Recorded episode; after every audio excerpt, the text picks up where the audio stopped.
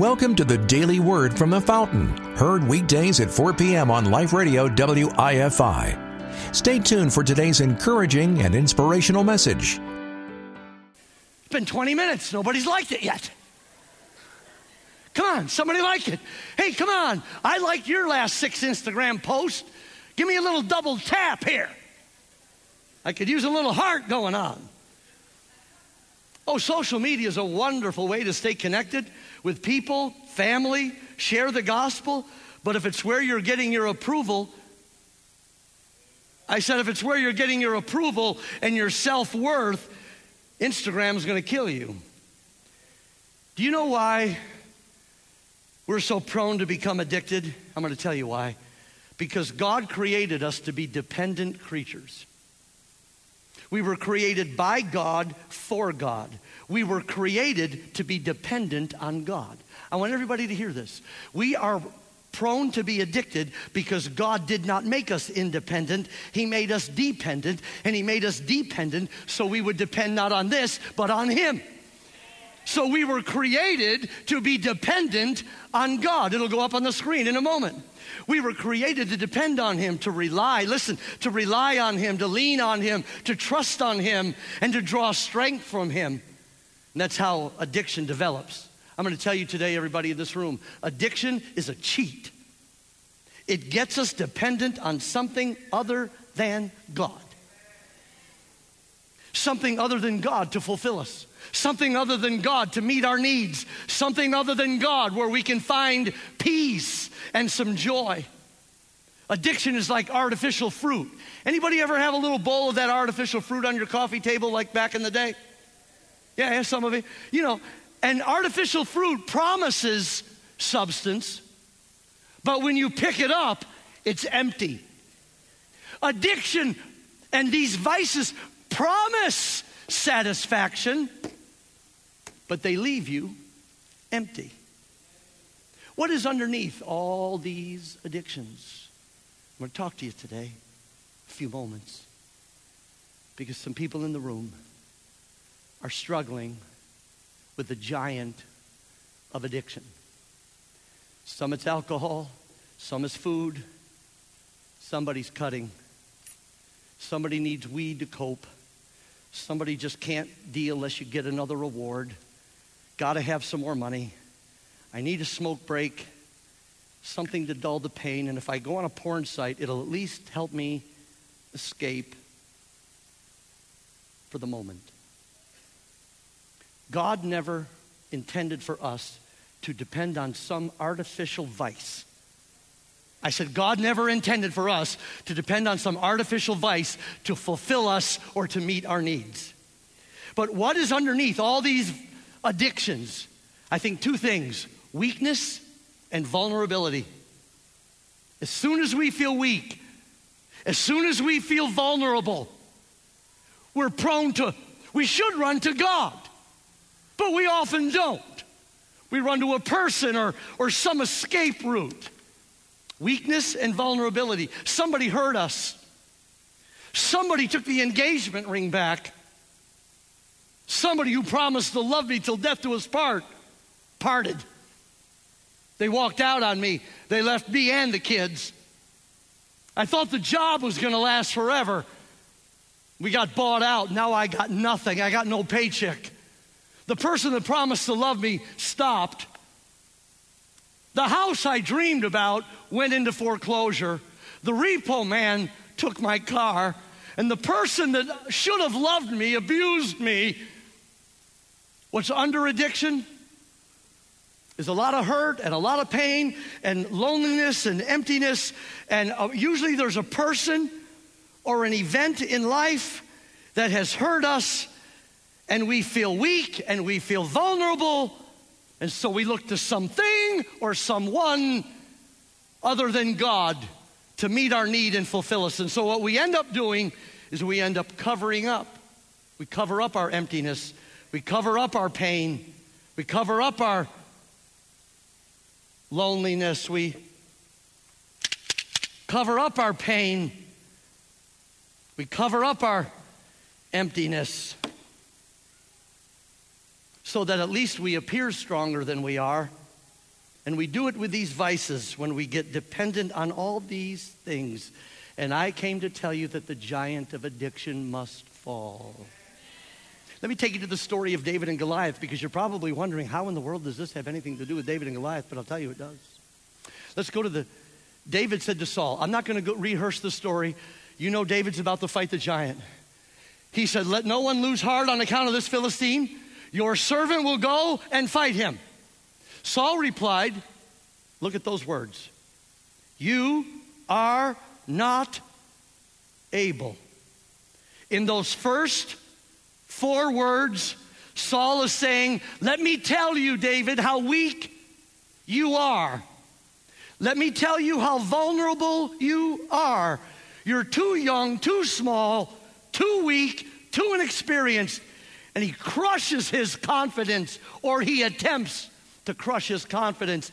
When somebody says you are not able, you're not pretty enough, you're not skinny enough, you're not smart enough, you're, you're a loser, you're a failure. When, when people attempt to crush us, we feel hurt. And right there, we have a choice run to the vice or run to God.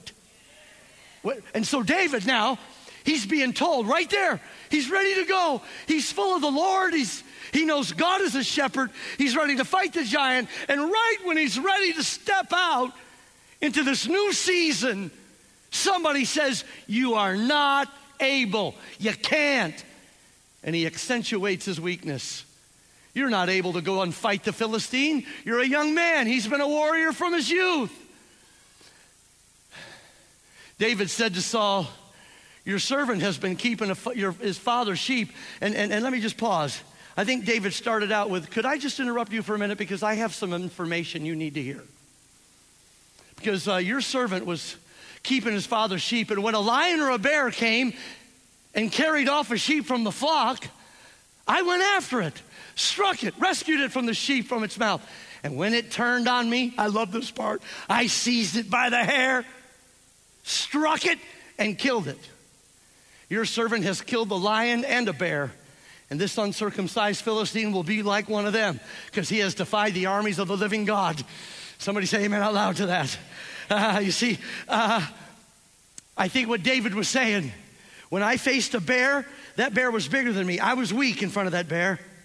When I faced the lion, the lion was more dangerous than me, and I was weak and vulnerable. But when I faced the lion and the bear, the Lord was enough for me then, and He will be enough for me today. But you don't want to know what? I find interesting. Watch. Saul couldn't let it go. So here's what he says. Next verse. Uh, well, David went on, The Lord who rescued me from the paw of the lion and the bear, he will rescue me from the hand of the Philistine. Saul said, Go, the Lord be with you. But Saul couldn't let it go. So here's what Saul did Saul dressed David in his own tunic, put a coat of armor on him, and a bronze helmet on his head. David fastened on Saul's sword over the tunic, tried to walk around because he was not used to them. And the next verse says this David took his staff in his hand and he chose five smooth stones from the brook and he approached the Philistine. This is, this is powerful right here. You got to hear this. Here's what Saul was saying David, I know you're religious and all, and I know you're trusting God and all, but the Lord is not enough. Go back to, if you will, uh, sister, projection sister, and uh, take me to where he put the armor on David. I think it's the verse before. And uh, I think Saul was saying, I know that you're trusting in the Lord, but the Lord is not enough. So you need my armor and you need my sword. And here's what the devil will tell you the Lord is not enough for you. You need a drink to go along with it. The Lord is not enough for you. You need another accomplishment. The Lord is not enough for you. You need more money. The Lord is not enough to heal your pain. You need a painkiller. Are you hearing me, everybody? The culture tells us this culture is telling us the Lord is not enough. And the devil has lied to some of you sitting in the room here today. And I know it's not easy to deal with, but the only reason we run to the bottle or put a cigarette in our mouth or a joint or, or, we try to make more money, or we're on some porn site because we can't deal with reality, or have to run to the fridge every time we're about to lose our mind. I just want to talk to you today. The reason we do that is because the devil has convinced us that God is not enough and that we need something else. But I come here today to tell you He is enough. He's not just enough, He's more than enough. What Saul was saying, let me cover you. David, you're weak. David, let me cover you. David, you're vulnerable. Let me cover you up. All of us are weak. All of us are vulnerable. You've been hurt. I've been hurt. I've been crushed more than by church people than anybody else. I've been hurt in church, outside of church. So have you. I read the letter from the bank when my house went into foreclosure. I felt like the crisis was going to crush us. I prayed for my daughter to be delivered from addiction for years before it happened. And in those times, when the letter you're reading, the home you dreamed about, the bank now has it back, and you got to get out. I've been there. And when, and when, it, when, when it begins to close in on you, the devil will lie to you and say, God is not enough. You need some earthly help over here. And I come today to tell you the devil's a lie because the Lord is enough. And you know where this whole, uh, uh, you know where this whole cover up thing started? Let me cover up my pain. Let me cover up my vulnerability. It started in the Garden of Eden with Adam and Eve. How many remember Adam and Eve? Yeah, 12 of you? Okay, so anyway, just kidding. It's getting a little heavy there. Uh, so, so it started in the Garden of Eden. Remember, God created man and woman. He said it was good. And, they, were, they were naked. And they were not ashamed. How cool is that? But then they ate the fruit, and everything went south. Let me take you to the story. A man will leave his father and mother, hold fast to his wife. They'll become one flesh, the Bible says. Uh, but the, after they ate the forbidden fruit, their eyes were opened and they knew they were naked. And so what did they do? The minute they knew they were naked, they tried to cover up. So they sewed fig leaves together and they made for themselves loincloths. Hmm. Let me just hit the pause button. That's exactly what we do when we feel weak and vulnerable. We want to hide, we want to cover up. I don't want anybody to to know I'm not as strong as they think I am. I don't want anybody to know I'm afraid right now. I don't want anybody to know I'm feeling insecure right now. So I'm going to cover up my vulnerability. That's exactly what addiction is it's an attempt to cover up our weakness and our vulnerability by becoming dependent on something other than God. But then God did something when they tried to cover up. And I don't want you to miss this. If you miss everything else, don't miss this. And here's what God God came down to the Garden of Eden and he called out to the man and the woman, says, Where are you? Because God came down in the cool of the day every day. He says, Adam and Eve, where are you? How many know God knew exactly where they were? See, God knew where they were. He just wanted to find out if Adam and Eve knew where they were. See, whenever God asks a question, He's not looking for information, He's about to drop revelation. So, where are you? He says, I heard the sound of you in the garden, Adam said. He says, I was afraid because I was naked and I hid myself. Right here is the first episode of Naked and Afraid.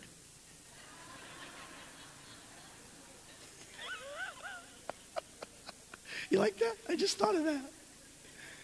They were naked and afraid.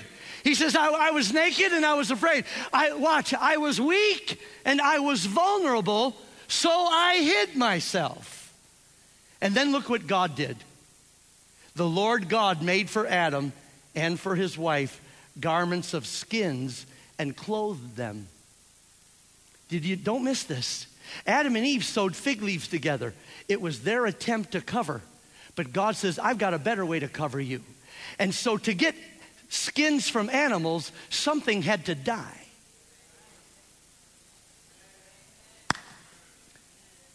Something had to shed blood. Can you tell where I'm going, anybody? This right here is the first picture of the sacrifice of Jesus. Adam and Eve's covering of fig leaves, their attempt to hide their weakness or vulnerability was not good enough. So God slew an animal, blood was shed, and that covered them. And I'm here today to tell you 2,000 years ago on a hill called Calvary, God sent his son Jesus. He died, his blood was shed so that he can cover you so that he can cover you. And that covering is not just enough, that covering is more than enough.